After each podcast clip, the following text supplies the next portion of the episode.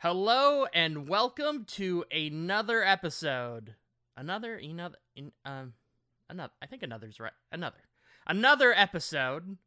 Not an episode of Fuckface. We recorded one. Texas got snow on it. Apparently, it's mayhem. Nobody has power. Nothing works. The episode was unable to be edited. So I am here today to just let you know that the uh, the episode will come. It's not going to be out today, sadly. But I do have power since I do not live in Texas. So I figured I should record something so we at least have something here.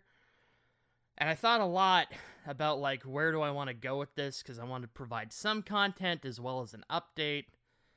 And uh, I thought I have one fuckface story that I haven't shared.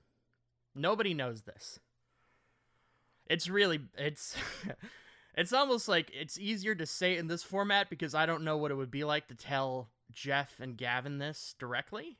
That'd be really odd. But uh Andrew Panton isn't my real name.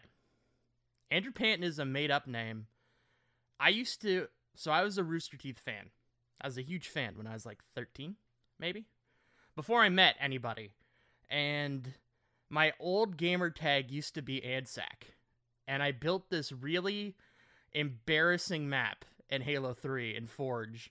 And it was just like everybody's names with gravity hammers and spawn points. It was I I'm cringing thinking about it and talking about it in this moment. It was just so embarrassing. And then just through happenstance, I, I met Jeff and, and people and Gavin and so then I freaked out because this map, I couldn't figure out how to remove it from me, and it said it was created by my gamer tag. So I panicked, and I changed my gamer tag to Andrew Panton. The, Andrew is the name of one of my uncles, and Panton is the last name of somebody I went to school with, as in like grade five.